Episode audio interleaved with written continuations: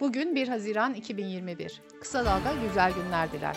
Özge Mumcu Aybars editörlüğünde hazırlanan Kısa Dalga Bülten başlıyor. Cumhurbaşkanı Erdoğan kabine toplantısının ardından kademeli normalleşme kararlarını açıkladı.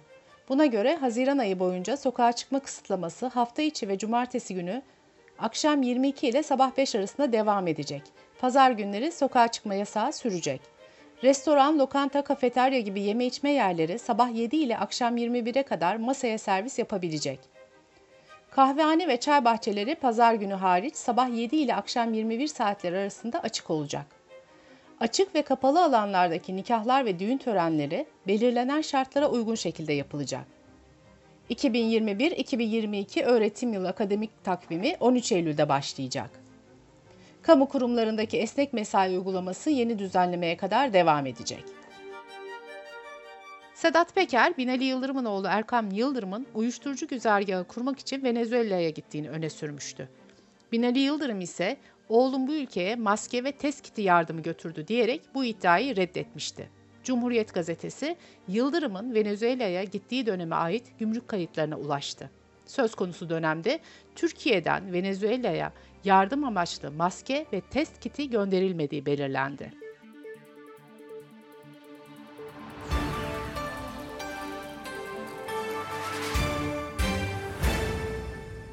Ankara Barosu yargıya ilişkin düzenlemelerle ilgili AKP tarafından hazırlanan kanun teklifine tepki gösterdi. Baronun açıklamasında bu düzenleme kanuna uygunluk denetimi adı altında savcıların kararlarına müdahale yolunu açacaktır denildi. Avrasya Araştırma Şirketi yaptığı son ankette katılımcılara Sedat Peker'in iddialarını sordu. Cumhur İttifakı seçmeninin %22.5'i iddialara inanıyorum derken bu oran muhalefet seçmeninde %78.2'yi buldu. Araştırma şirketinin başkanı Kemal Özkiraz, seçmenlerin %75'i Sedat Peker'in iddialarına inanıyor dedi. FETÖ lideri Fethullah Gülen'in yeğeni Selahattin Gülen, MIT operasyonuyla yurt dışında yakalanarak Türkiye'ye getirildi. Melih Bulu'nun rektör olarak atanmasının ardından Boğaziçi Üniversitesi'nde eylem yapan öğrencilere destek veren akademisyenlerden Feyzi Erçin'in yaz okulunda ders vermesi rektörlük kararıyla engellendi. CHP Grup Başkan Vekili Özgür Özel, İzmir ve Ankara baroları Ayasofya'da düzenlenen etkinlikte Atatürk'e zalim ve kafir diyen İmam Mustafa Demirkan hakkında ayrı ayrı suç duyurusunda bulundu. Almanya'da Marksist politikacı, kadın hakları savunucusu, yazar ve filozof Clara Zetkin'in adına verilen Clara Zetkin 2021 Onur Ödülü, tutuklu eski Diyarbakır Büyükşehir Belediye Başkanı Gültan Kışanak'a verildi. THY Euroleague final maçında Barcelona'yı 86-81 mağlup eden Anadolu Efes kupanın sahibi oldu. Covid-19 haberleriyle devam ediyoruz. Türkiye genelinde koronavirüs salgınına karşı devam eden aşı uygulamasında 50 yaş ve üzeri vatandaşların aşılanmasına bugün başlanacak. Türk Tabipleri Birliği'nden yapılan açıklamada birçok varyantın bulunduğu ülkelerden Türkiye gelişte karantina uygulanmadığı belirtildi. Açıklamada hangi ülkeden gelindiğine bakılmaksızın en az 14 gün karantina uygulanmalıdır denildi. Dışişleri Bakanı Mevlüt Çavuşoğlu, Yunanistan'la aşı sertifikalarının karşılıklı olarak tanınması konusunda anlaşmaya varıldığını belirtti. Çavuşoğlu, bu mutabakat turizm sektörümüze olumlu etki yapacaktır dedi.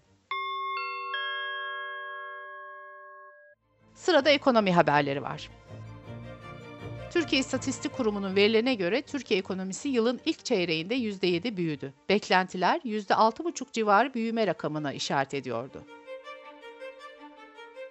Beyaz et gelen zamlar sonrası %60'ı geçen maliyet ile kırmızı eti yakaladı. Kilosu 55 liraya çıkan tavuğun tüketimi 22 kilodan 19'a düştü.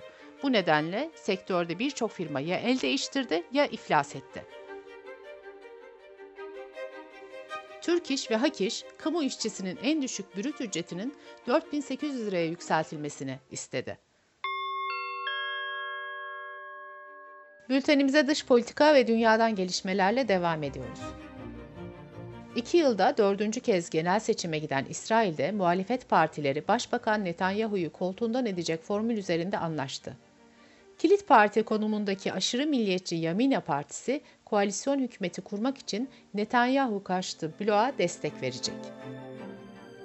Amerika'nın Almanya Başbakanı Merkel'i dinlediğine dair ilk olarak 2013'te patlak veren skandalda yeni bir perde açıldı. İddiaya göre Danimarka'da ABD'ye bu dinlemelerde yardım etti. Kıbrıs Cumhuriyeti'nde pazar günü yapılan parlamento seçimlerini resmi olmayan sonuçlara göre Demokratik Seferberlik Partisi %27.8 oy oranıyla birinci tamamladı. Çin Halk Cumhuriyeti doğum oranlarındaki düşüş nedeniyle iki çocuk politikasını değiştirerek sınırlamayı 3'e çıkardı. Bültenimizi kısa dalgadan bir öneriyle bitiriyoruz. Pervin Metin, Kontrast programında pandemi nedeniyle durma noktasına gelen müzik sektörünü, çaresizlik içinde çıkış yolu arayan müzisyenleri ve müzisyen intiharlarını ele alıyor. Kısa Dalga.net adresimizden dinleyebilirsiniz. Gözünüz kulağınız bizde olsun. Kısa Dalga Medya.